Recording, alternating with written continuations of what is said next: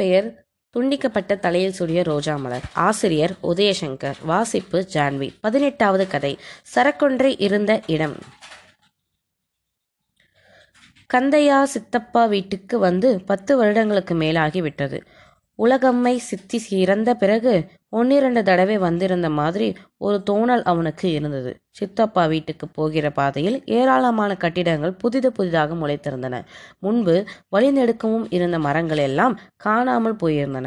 அந்த சாலையின் அருகே ஓங்கி உயர்ந்து நிற்கும் மருத மரங்களின் தான் அடி முதல் பாதம் வரை பசுமையான அந்த மரத்தை பார்த்தாலே மனம் குளிர்ந்துவிடும். இப்போதெல்லாம் வணிக வளாகங்களாகவும் பெரிய பெரிய பங்களாகளாகவும் மாறியிருந்தன. ஆனால் அந்த கட்டிடங்களுக்குள் அருகில் சந்து பொந்துகளிலும் கருவேலஞ்செடிகள் அடர்ந்து கிளை விட்டிருந்தன. சாலையில் மேய்ந்து கொண்டிருந்தன. வெள்ளாடுகள் கருவேலஞ்செடிகளில் எக்கு போட்டு காய்களையும் கொளுத்து இலைகளையும் கடித்து கொண்டிருந்தன. அவன் கந்தையா சித்தப்பா வீடு இருக்கும் தெருமுக்கில் திரும்பினான்.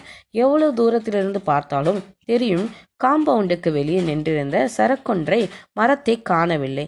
அந்த இடத்தில் காம்பவுண்டு கவரை இடித்து ஒரு பெட்டிக்கடை வாசல் முளைத்திருந்தது. அவன் காம்பவுண்டுக்குள் நுழைந்தான். கந்தையா சித்தப்பாவின் வீடு மேலே கடையில் இருந்தது. வாசல் கதவு ஓரஞ்சரிந்திருந்தது. அவன் மனதில் இனம் புரியாத ஒரு உணர்வு வயிற்றிலிருந்து தொண்டைக்குள் ஏறிக்கொண்டிருந்தது. வாசலின் சிரிப்பை கலட்டினான். கதவை மெல்ல திறந்தான். பட்டாளையின் ஒரு ஈசி சேரரின் கந்தையா சித்தப்பா உட்கார்ந்திருந்தார். அவர் திரும்பி கூட பார்ப்பதில்லை. அவன் உள்ளே வராண்டாவை கடந்தபோது தான் நிமிர்ந்து பார்த்தார். முதலில் புரியாத மாதிரி முழித்தார். சில நொடிகளில் அடையாளம் தெரிந்த பாவனையின் உதடுகளை பக்கவாட்டில் அசைத்து புன்னகைத்தார். வா சிவா. அவருக்கு எதிரே கலைஞர் டிவி ஓடிக்கொண்டிருந்தது. குழந்தைகளுக்கான கார்ட்டூன் சேனலில் தாமும் செரியும் ஒருவரே ஒருவர் விரட்டி கொண்டிருந்தார்கள். டிவிக்கு மேலே தொங்கிக் கொண்டிருந்த உலகம்மை சித்தியின் படச்சத்தத்தின் தலையில் கதம்பா மாலை சூடிக்கொண்டிருந்தது. உலகம்மை சித்தி நெற்றியில் சந்தனம் குங்குமத்துடன் தன்னுடைய லேசான எத்துப்பற்களை தெரிய சிரிக்க முயற்சி செய்து கொண்டிருந்தாள். சாயங்காலம்தான் பூ போட்டிருக்க வேண்டும். அவள் வாங்கி வந்திருந்த பழங்களை சித்தப்பாவிடம் நீட்டினான். கந்தையா சித்தப்பா இன்னமும் டிவியையே பார்த்து கொண்டிருந்தார். அப்படியே சுவர் ஓரமாக பையை வைத்துவிட்டு, சுமமாவிருக்கிறாயா சித்தப்பா என்று கேட்ட சிவா அருகிலிருந்த ஒரு முக்காலையை இழுத்து போட்டு கொண்டு உட்கார்ந்தான். அவருக்கு காது சரியாக கேட்கவில்லையோ அல்லது தீவின் கவனமாக இருந்தாரோ அவர் பதில் சொல்லவில்லை. அவன் மீண்டும் சத்தமாக அதே கேள்வியை கேட்டான். அந்த குரலை கேட்ட தலையை திரும்பி இசைவாக தலையசைத்தார். மறுபடியும் டிவியை பார்க்க தொடங்கினார். சிவாவுக்கு என்ன செய்வது என்று தெரியவில்லை. வீட்டில் சாமான்களே இல்லை. 3-10 வீடுதான் என்றாலும் மிகப்பெரிய வெட்டு வெளியாக தெரிந்தது. திடீரென ஞாபகம் வந்தது போல வாசல்ல இருந்த சரக்கொன்ற என்னாச்சு சித்தப்பா என்று சிவா கேட்டான். சித்தப்பா திரும்பி அவனை பார்த்து ஒரு பெருமூச்சு விட்டார். அவ போன அடுத்த வருஷம் தானதா பட்டு போச்சு என்று சொல்லும்போது குரல் தழுத்தழுத்தது. சிவாவுக்கு வருத்தமாக இருந்தது. மேற்கொண்டு என்ன பேச என்று தெரியவில்லை. சித்தப்பா லேசாக சிறுமி தன்னை நிதானப்படுத்தி கொண்டவன். புள்ளைக்க வீட்டுக்காரி நல்லா இருக்காங்களா என்று கேட்டார். நல்லா இருக்காங்க சித்தப்பா. சிவாவின் பதிலை கேட்டாரா என்று தெரியவில்லை. டிவியில் விளம்பரம் ஓடியது. அவர் நிமிர்ந்து உலகமையை சித்தியின் படத்தை பார்த்தாள். அவள் கெவாமி, ராஜி, உமா எல்லோரும் நல்லா இருக்காங்களா? நல்லா இருக்காங்கப்பா. ஏன் நீங்கள் தனியே இருக்கீங்க? பிள்ளை கூட போய் இருக்க வேண்டியதானே? அதெல்லாம் சரிபடாதுமா. மருமக வீட்டில் போய் மாமனார் உட்கார்ந்து சாப்பிட முடியுமா? இங்கே ஒன்றும் பிரச்சனை இல்லை. வண்டி ஓடுது, மூட்டு வலி இருக்குது, உட்கார எந்திரிக்க கஷ்டமாக இருக்குது, அவ்வளோதான். மற்றபடி ஒன்றும் இல்லை. உலகம்மை இருக்கா, பார்த்துக்குவா. அவளுடைய குரல் தளர்த்திருந்தது. அவனுக்கு என்ன சொல்வது என்று தெரியவில்லை. அவனுக்கு எல்லா விஷயங்களுக்கும் தெரியும் என்றாலும் பேசுவதற்கு ஏதாவது வேண்டுமே. அவன் கைக்குட்டியை எடுத்து முகத்தை துடைத்தான். தாகமாக இருந்தது. எழுந்து அடுக்கணைக்கு போனான். 4 பாத்திரங்கள் மட்டும் இருந்தன. சிறியதொரு எவர் சில்வர் சருவ பானையில் தண்ணீர் இருந்தது. தண்ணீரை எடுத்து குடித்தான். அடுப்பில் 2 லிட்டர் குக்கர் மூடாமல் இருந்தது. அவன் அதை எடுத்து பார்த்தான். மத்தியானம் சாப்பிட்ட பிறகு மீதான இருக்கும் சோறுக்கு எறும்புகள் வர ஆரம்பித்திருந்தன. சித்தப்பா சோத்துல தண்ணி ஊத்திருவா என்று கேட்டான். அவர் தலையாட்டினார். திறந்திருந்த ஊறுகாய் பாட்டிலை மூடி வைத்தான். அடுப்படி முழுவதும் கரையாக இருந்தது. அடுப்புக்கு மேல் நூலாம்படை அடைத்து இருந்தது. அங்கணத்தின் தட்டுகளும் தம்பலரும் குழம்பு சட்டியும் கழுவி கிடந்தன. நேற்றைய பாத்திரங்கள் போல அவனுக்கு வெறுமை புணர்ந்து தோன்றியது. மறுபடியும் வந்து முக்காலிலிருந்து உட்கார்ந்தான். கந்தையா சித்தப்பா இப்போது சேனலை மாற்றியிருந்தார். அவனும் சில நிமிடங்கள் டிவியை பார்த்தான். போகலாம் என்று தோன்றியது. 8 மணிக்கு பஸ், 7 மணிக்கு ஜங்ஷன் போய் சாப்பிட்டு வீட்டு போக சரியாக இருக்கும். எழுந்து ஆணியில் தொங்கிக் கொண்டிருந்த கண்ணாடியின் முகம் பார்த்து சீப்பால் தலைவாரினான். திரும்பி உலகம்மை சித்தியை பார்த்தான். அவள் இன்னமும் சிரிக்க முயற்சி செய்து கொண்டிருந்தாள். சித்தப்பா போயிட்டு வர 8 மணிக்கு பஸ்ஸு என்றான். அவள் டிவியிலிருந்து முகத்தை திரும்ப மறுபடியும் தலையாட்டினார். அவன் திரும்புவதற்கு அவர் டிவியை பார்க்க ஆரம்பித்து விட்டார். சித்தப்பாவை பார்க்க பரிதாபமாக இருந்தது. அவருடைய தனிமை அவனுக்கு குற்ற உணர்ச்சியை ஏற்படுத்தியது. அவனுக்கு மனசே சரியில்லை, குழப்பமாக இருந்தது. அவன் செய்தது சரிதானா? உலகம்மை சித்தி இயற்கை 16வது நாள் விசேஷத்துக்கு வந்து ஐயர் பிரிண்டம் வைத்து கருமாதி சடங்குகளை எல்லாம் முடித்துவிட்டு போய்விட்டார். ஐயர் சொன்னபடி பிண்டங்களை காகங்களுக்கு போட்டுவிட்டு தாமிரபரணியில் போய் குளித்துவிட்டு வந்து வெளியில் உட்கார்ந்து பேசி கொண்டிருக்கையில் தான் அது நடந்தது. செருப்பை கலட்டி அடித்தேன். சிவாவின் வயிற்றிலிருந்து அந்த வார்த்தைகள் தெரித்து விழுந்தன. கந்தையா சித்தப்பாவிடம் சிவா கத்திய அந்த வார்த்தைகளை கேட்டு அதிர்ந்து வாசலில் இருந்த சரக்கொன்றை மரத்தின் மஞ்சள் பூக்களின் இதழ்கள் அப்படியே கீழே கொட்டின. அப்படி கொட்டி கொட்டிருந்த பூவிதழ் ஒன்று காற்றின் காம்பவுண்டு சுவரையொற்றி உட்கார்ந்திருந்த சிவாவின் மொட்டை தலையில் விழுந்து முகத்தை உரசி கொண்டு மடியில் விழுந்தது. கோபத்தால் சிவந்து போயிருந்த அவனுடைய முகம் பூவின் ஸ்பாபத்தால் சற்று அடங்கியது மாதிரி இருந்தது. சிவாவின் வாயிலிருந்து வந்த வார்த்தைகளை கனம் தாங்க முடியாமையா சித்தப்பா. அவன் அருகிலிருந்து வேகமாக எழுந்து போய்விட்டார். சிவாவின் முகம் இறுகி முகதசைகள் விரைத்திருந்தன. மொட்டை தலையின் கூட இரத்த குழாய்கள் விம்பி தெரித்து கொண்டிருந்தன. அவன் உடல் அதிர்ந்து கொண்டிருந்தது. யாராவது தொட்டால் கூட அழைத்து விடுகிற மாதிரி கை நரம்புகள் புடைத்திருக்க நிதானமாக இருப்பதற்காக உட்கார்ந்திருந்த தேக்கு மர நாற்காலியை இறுக பிடித்து கொண்டிருந்தான். அவனிடமிருந்து தள்ளி மேற்கே கிடந்த பெஞ்சில் சேர்மாதேவி மாமா வெங்கிவிடம் பேசி கொண்டிருந்த முக்காய அத்தான் என்ன என்ன என்று சத்தமில்லாமல் கையை ஆட்டி ஆட்டி கொண்டார். யாராலும் நிமிர்ந்து சிவாவை பார்க்க முடியவில்லை. யாருக்கும் என்ன நடந்தது, ஏன் இந்த நிலவரம் என்று புரியாமல் ஒருவரை ஒருவர் திரும்பி திரும்பி பார்த்து கொண்டிருந்தனர். கை ஜாடைவையால் அடுக்களையிலிருந்து என்ன என்று வேளாண்மை ஆட்சி கேட்டாள். பட்டாசலில் சாப்பிடுவதற்காக இடத்தை ஒதுக்கு வைத்து கொண்டிருந்த சிவாவின் அம்மை கமலம் வாசல் வரை வந்து பார்த்தாள். யாரிடமும் ஒரு அணுகம் இல்லை.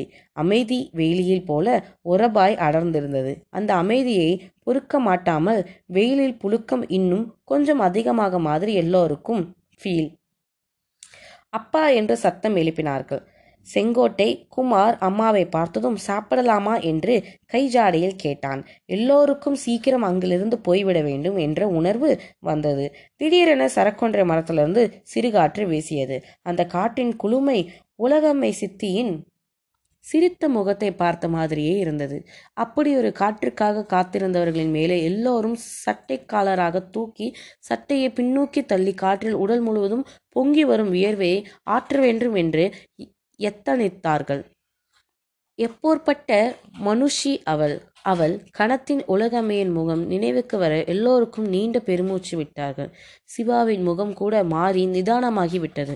அந்த கணத்தின் அவனுக்கு சிவகாமியையும் ராஜையையும் உமாவையும் பார்க்க வேண்டும் என்ற தோற்றத்தின் ஆச்சரியம் என்னவென்ன இருக்கிறது.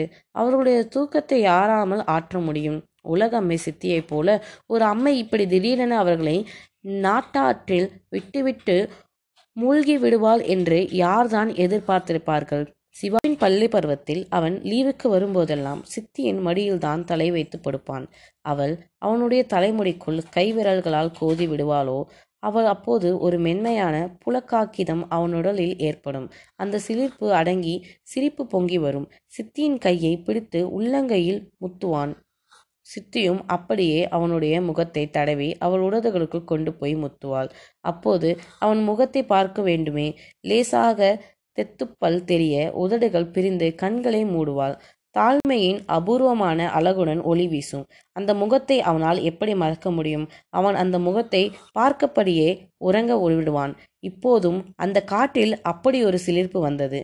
புதுதூரில் இருந்து வந்திருந்த போத்தி தாத்தா, இலை என்னல்ல, ஏன் விசேஷ வீட்டில் கத்திக்கிட்டு இருக்க, என்ன விஷயம் என்று அருகில் வந்து அவன் தோளில் கைகளை வைத்து சத்தமில்லாமல் பாத்தமாய் கேட்டார். சிவா நிமிர்ந்து கந்தையா சித்தப்பாவை பார்த்தான். அவன் தூரத்தின் போடப்பட்டிருந்த பெஞ்சில் உட்கார்ந்து வாக்கில் மொட்டை தலையில் குனிந்தபடி கால் பெருவிரலால் கீழே தரையில் கீறி கொண்டிருந்தார். ஒண்ணுமில்ல தாத்தா என்றான் சிவா. அவர் மேலும் ஏதோ கேட்பதற்கு முன் அவன் எழுந்து காம்பவுண்டை விட்டு வெளியே போய்விட்டான். வெளியே சரக்கொன்றை மரத்தடியில் மஞ்சள் பூக்கள் வட்டமாய் கொட்டி கிடந்தன. அந்த பூக்களின் நடுவே கொஞ்ச நேரம் நின்றிருந்தான். சரம் சரமாய் பூத்து கொண்டிருந்த பூக்களை சித்திக்கு ரொம்ப பிடிக்கும். அவள்தான் எப்போதோ அவளுடைய சொந்த ஊரான விக்கிரம சிங்கப்புரத்திலிருந்து விதை கொண்டு வந்து போட்டு வளர்த்தாள். அது பூக்க தொடங்கிவிட்டால் போதும், அவள் முகத்தில் அந்த மஞ்சள் ஒளி வீச தொடங்கிவிடும். தினமும் ஒரு முறையாவது சின்ன பிள்ளைகளைப் போல அந்த மரத்தடியில் கொஞ்ச நேரம் நின்று மரத்தை தடவி கொடுப்பாள். கை கெட்டும் பூக்களை பறித்து சாமி படங்களுக்கு வைப்பாள். அவளே திடீரென சாமியாகி விடுவாள் என்று யாரும் எதிர்பார்க்கவில்லை. சிவா வந்து கடைசியாக முகத்தை பார்ப்பதற்காக 24 மணி நேரமும் கண்ணாடி பெட்டிக்குள் காத்திருந்தாள் உலகம்மை சித்தி. சென்னையில் வேலையை பார்த்து கொண்டிருந்த சிவா அடித்து பிடித்து ஓடி வந்தாள். அவனால் அழக்கூட முடியவில்லை. துக்கம் பாராமல் மாதிரி மனதில் அடைத்து கிடந்தது. இறந்த பிறகும் கூட அந்த தாய்மை பொங்கும் ஒளி வீசும் முகம் இலக்கி கொண்டிருந்தது. முதலில் எதுவும் தோன்றவில்லை. உலகம்மை சித்திக்கு பிரியமான வளர்ப்பு மகனான சிவா அவளை பார்த்ததுமே உடைந்து அழுவான் என்று எதிர்பார்த்தவர்களுக்கு ஏமாற்றமாக இருந்தது. அவனுக்கு சிவகாமியும் ஒரு வட்டை. அவன் பிறந்தபோது அம்மையின் தாய்ப்பால் ஒரு துளி இல்லை. அப்போது உலகம்மை சித்தி கொஞ்ச நாள் அவனுக்கு முளையூட்டி இருக்கிறாள். அவளுடைய இரத்தம் அவன் உடலில் ஜீவநதியாக ஓடிக்கொண்டிருந்தது. நீண்ட பிரமாயத்தின் அவளை பற்றிய ஓர்மைகளை அவன் ஞாபகப்படுத்தி கொண்டே வந்த நாளோ என்னவோ கண்ணாடி பெட்டிக்குள் அவள் தூங்கி கிடப்பிருக்கிறாள் என்றே தோன்றியது. அவளை எழுப்பிவிடக்கூடாது என்ற எச்சரிக்கையுடனே அமைதியாக அஞ்சலி செலுத்திவிட்டு அங்கிருந்து நகர்ந்து விட்டான். எல்லா காரியங்களுக்கும் முடிந்து வீட்டுக்குள் நுழையும் போது தான் சிவாவுக்கு இனி அந்த வீட்டில் உலகம்மை சித்தி இல்லை என்ற உணர்வு வந்தது. அவன் உடைந்து அழுதான். சிவகாமியும் ராஜியும் உமாவும் சேர்ந்து அழுதார்கள். இப்போதும் கூட அதை நினைத்ததும் சிவாவின் கண்கள் கலங்கின. சித்தப்பா ஏன் அன்று அப்படி கேட்டார்? அவனுக்கு இன்னமும் விளங்கவில்லை. அப்போது புரியவில்லை. ஆத்திரம்தான் தலை முழுவதும் நிறைந்திருந்தது. அவனுக்கு சித்தப்பாவை பார்க்கவே பிடிக்கவில்லை.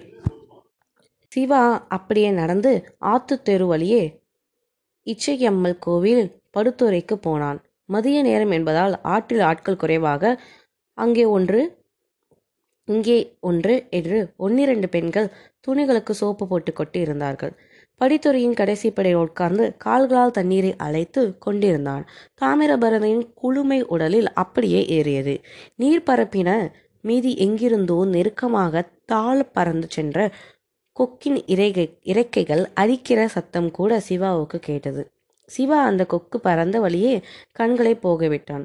தூரத்தில் மஞ்சள் நிறத்தை சேலை கட்டிய ஒரு பெண் குறுக்கு மாறாப்பு கட்டி சேலையை உணர்த்தி கொண்டிருந்தாள். ஒரு நாய் தண்ணீரில் குறுக்கே பாய்ந்து இக்கரையிலிருந்து அக்கறைக்கு போய் கொண்டிருந்தது. ஒடுக்கி ஓடிக்கொண்டிருந்த தாமிரபரணியின் நடுவில் இப்போது கருவை மலைகள் வளர்ந்து விட்டன. ஏன் இப்படி திடீரென உலகம்மை சித்தி போய்விட்டாள்? இன்னும் அவள் செய்ய வேண்டிய வேலைகள் எவ்வளவு இருக்கிறது? என்ன அவசரம் அவளுக்கு என்று கோபமாய் வந்தது. கால்களின் மீன்கள் வந்து நறுக்கென்று கடித்து கொண்டிருந்தன. லேசாக வலித்தாலும் கால்களை அசைக்கவில்லை. சித்தியின் ஞாபகம் பொங்கி வந்தன. சித்தப்பாவிடம் அவ்வளோ கடுமையாக பேசியிருக்க கூடாதோ என்று தோன்றியது. ஆனால் அவர் பேசிய விஷயம் இருக்கிறதே, அதை அவனால் தாங்க முடியவில்லை. சிவா, பொம்பளை பிள்ளைங்களை கரையத்த வீட்டில் பொம்பளையாக இருந்தால் தானே நல்லா இருக்கும்னு எல்லாரும் சொல்கிறாங்க. ஏதாச்சும் அந்தது அத்ததை பார்த்து முடிச்சிடலான்னு நானும் கிணக்கேன். நீ என்ன சொல்கிற? அந்த வார்த்தைகளை கேட்ட நொடியில்தான் அவன் அறியாமல் வார்த்தைகள் வந்து விட்டன. என்ன மனிதர்கள்! எப்படி கந்தையா சித்தப்பாவால் இப்படி பேச முடிந்தது? திருமண வயதில் 3 பொம்பளை பிள்ளைகளை வைத்துக்கொண்டு எப்படி இப்படி யோசிக்க முடிந்தது? தலையை உலுக்கினான். அவன் தலையிலிருந்து ஒரு சரக்கொன்றை பூவிதழ் தண்ணீரில் விழுந்தது. சுழித்தோறும் நீர்வழியே அது சுழற்றி சுழற்றி போய் கொண்டிருந்தது. யாராவது தேடி பார்ப்பவர்களோ என்று பாதையை திரும்பி பார்த்தான். ஒருவர் கூட நடந்து வராத அந்த பாதையில் தனிமையை பார்க்கும்போது சிவாவின் மனதை துக்கம் பொங்கியது. கைகளை குவித்து ஆட்டின ஒரு கை நீரழினான். அப்படியே வாய்க்கருகே கொண்டு போய் சுத்தமாக உறிஞ்சி குடித்தான். இன்னொரு முறை நீரழி கருவியால் இடுக்கிகள் வழியே ஒழுங்க விட்டு கொண்டு நடந்தான். குளித்து முடித்து போகும்போது உலகம்மை சித்தி அப்படி செய்வாள். கடைசி சொட்டு நீரை வரை சொட்டி கொண்டே ஈரச்சோழன் கால்களை தட்டு மண்ணில் கால் புதைத்து நடந்து போவாள். வெயிலில் பொசுக்கிய ஆற்று மணலில் எத்தனை காலடி தடங்கள், குறுக்கும் நெடுக்குமாய் மேலும் கீழுமாய் ஒன்றின் மீது ஒன்றாய் எத்தனை எத்தனைகள். ஆயிரக்கணக்கான ஆண்டுகளாய் ஆற்றை நோக்கியே எவ்வளவு மனிதர்கள் நடந்திருக்கிறார்கள், எத்தனை முறை நடந்திருக்கிறார்கள். ஏன் உலகம்மை சித்தியே கூட ஆற்றை போலதான். அவளை தேடி எல்லோரும் வந்தார்கள். திருநெல்வேலிக்கு வந்தால் உலகம்மை சித்தி வீட்டுக்கு வராமல் யாரும் போக மாட்டார்கள். அவளுடன் 2 வார்த்தைகளை பேசி பாடுகளை சொல்லி 1 வாய் காப்பி தண்ணி குடிச்சு விட்டு போனால் அவர்களுக்கு எவ்வளவோ நிம்மதி. இறக்கி வைக்கும் அத்தனை சுமைகளையும் கழுவி சுத்தப்படுத்துகிற ஆறாக இருந்தால் உலகம்மை சித்தி. எந்த அழுக்கும் அவளிடம் தங்கவில்லை. எல்லோரும் அவரவர் அந்தரங்க ரகசியங்களை சொல்லி பாவ மன்னிப்பு கேட்கும் பள்ளியின் பாதர் போலவும் இருந்தாள். யாருடைய ரகசியங்களையும் அவள் யாரிடமும் சொன்னதில்லை. உன் ரகசியங்களை தெரியுமா என்ற எலனமும் இல்லை. அவள் எல்லோருக்கும் ஆலோசனைகள் சொன்னாள். அவர்களுடைய பிரச்சனையிலிருந்து விடுபட அவளுக்கு தெரிந்த வழிகளை சொன்னாள். அந்த வழியெல்லாம் எல்லோருக்கும் தெரிந்து வந்தான். ஆனால் அவள் சொன்னபோது அது புதிதாக தெரிந்தது. கலக்கமில்லாத அவளுடைய வார்த்தைகளில் இருந்த பரிசுத்தமே அவர்களை ஆற்றுப்படுத்தியது. உலகமே சித்தியும் ஆத்துக்கு தினமும் 2 முறையாவது வராமல் போக மாட்டாள். இந்த காலடி தடங்களின் அவளுடைய காலடி தடம் எது? 15 நாட்களுக்கு முன்னால் நடந்து வந்து இந்த படித்துறையில்தான் துளைத்து குடித்தாள். தாமிரபரணி எத்தனை மனிதர்களை பார்த்திருக்கிறது, எவ்வளவு பேரின் அழுக்குகளை கழுவியிருக்கிறது, எவ்வளவு பேரின் மகிழ்ச்சியை துக்கத்தை அழுகையை நீரில் கரைத்து ஓட விட்டிருக்கிறது. மனிதர்கள் அத்தனை பொறாமை சூழ்ச்சி வஞ்சகம் பழி அன்பு பாசம் நேசம் எல்லாவற்றையும் தாங்குகிற வல்லமை தாமிரபரணிக்கு இருந்ததே. என் பிள்ளைகள் என்று வாரி வாரி அணைத்து கொண்டதே. தாமிரபரணியின் ஒருகை நீரில் அந்த மனிதர்களின் வாழ்க்கையை தெரிந்த மாயத்தை என்ன சொல்ல முடியும்? மணலில் பதித்த காலடி தளங்களின் தன்னுடைய காலடி இது என்று யாராவது அடையாளம் சொல்ல முடியுமா? வாழ்ந்து மறைந்து எத்தனையோ பேரின் காலடி தடங்களைப் போல உலகம்மை சித்தியின் காலடி தடமும் மறைந்துவிட்டது. அவனை அறியாமல் அவன் பெருமூச்சு விட்டான். அன்று அவன் வீடு திரும்பிய போது வெளியூர் உறவைகள் எல்லோரும் போய்விட்டார்கள். வீட்டின் எல்லோரும் அயர்ந்து உறங்கி கொண்டிருந்தார்கள். அவன் வருகிற அவசரம் கேட்டு ராஜிதான் சாப்பாடு எடுத்து வைத்தாள்.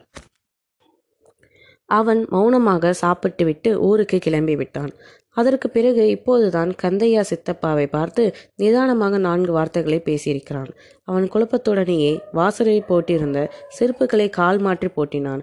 அந்த உணர்வில்லாமையே அவன் நடந்து போனான். அவன் காம்பவுண்டை விட்டு வெளியே வந்து சரக்கொன்றை மரம் இருந்த இடத்தில் சில நொடிகள் நின்று கண்களை மூடினான். அந்த மரம் பூத்து குலுங்கி கொண்டிருந்தது. அவன் அந்த மரத்தை தொட்டபோது எப்போதும் குளிர்மையோடு இருக்கும் உலகம்மை சித்தியை தொட்ட மாதிரியே இருந்தது. அவனுடைய உடல் புலங்காங்கி தடமடைந்தது. அவன் நிமிர்ந்து பார்த்தான். அவனுடைய தலைக்கு மேலே சரம் சரமாய் பூக்கள் தொங்கிக் கொண்டிருந்தன. சரக்கொன்றை மரம் ஒரு குடை மாதிரி நிழலாய் விரித்திருந்தது.